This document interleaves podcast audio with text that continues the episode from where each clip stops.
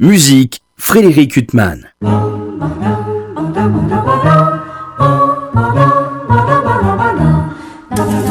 Bonjour, il revient le 11 mars prochain à Paris et son retour est toujours une fête, quelle que soit l'œuvre qu'il interprète.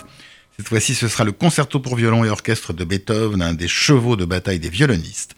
Un concerto qu'il a très rarement donné à Paris et dont on attend bien sûr avec lui une interprétation mémorable.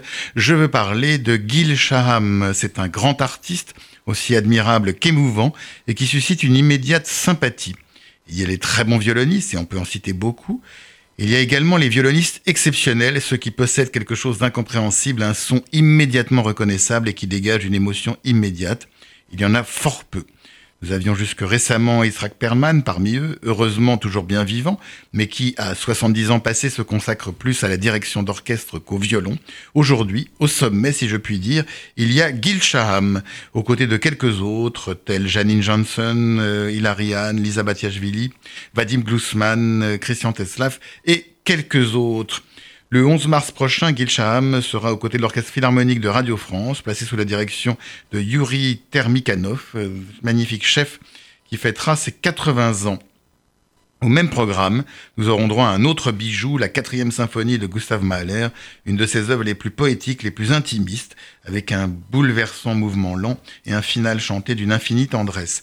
Ce mouvement chanté, un lead avec orchestre, sera interprété par la soprano Rachel Harnisch, habituée de ce chef-d'œuvre.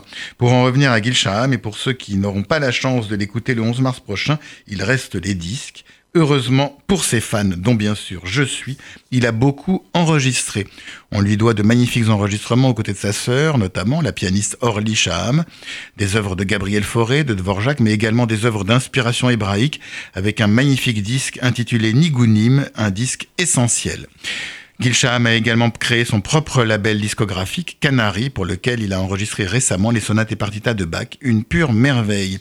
Et puis des enregistrements plus anciens pour le label Deutsche Grammophon, dont un merveilleux concerto de Brahms avec Claudio Abado, et des disques consacrés à Beethoven, Bartok, Schubert et bien d'autres.